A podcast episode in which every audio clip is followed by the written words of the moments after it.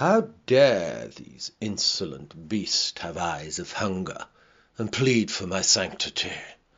Such lowly creatures should cringe and cower in my presence, instinctively, as worthless pieces of humanity, stenching the air with their sweet smell of sweat. Then they have the audaciousness to smile back from the torturer's rack. Indolent as sloth, they are resistant to ridicule and redemption, mere dust of the rhino's back. Begging and praying for Bakshee, they should be beaten, berated.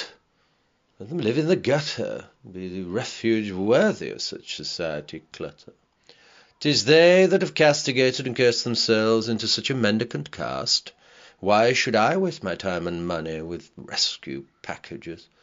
I just hold my nose, close my eyes, and walk past. What a burdensome beast! We can't do anything with them. I mean, at least with sheep, chattel, and cattle they have a use. With this we can't even boil them down for a feast. It's outrageous that this creature asks for our charitable favour. Fear be the flavour of the fodder on which this animal should be fed. There was a time I kept mine at the bottom of the garden in a shed, worked it from sunrise to sundown. I gave it a day off when it was dead. You mark my words, you'll rue the day you let your children or minions be silver spooned, and that will be the empire.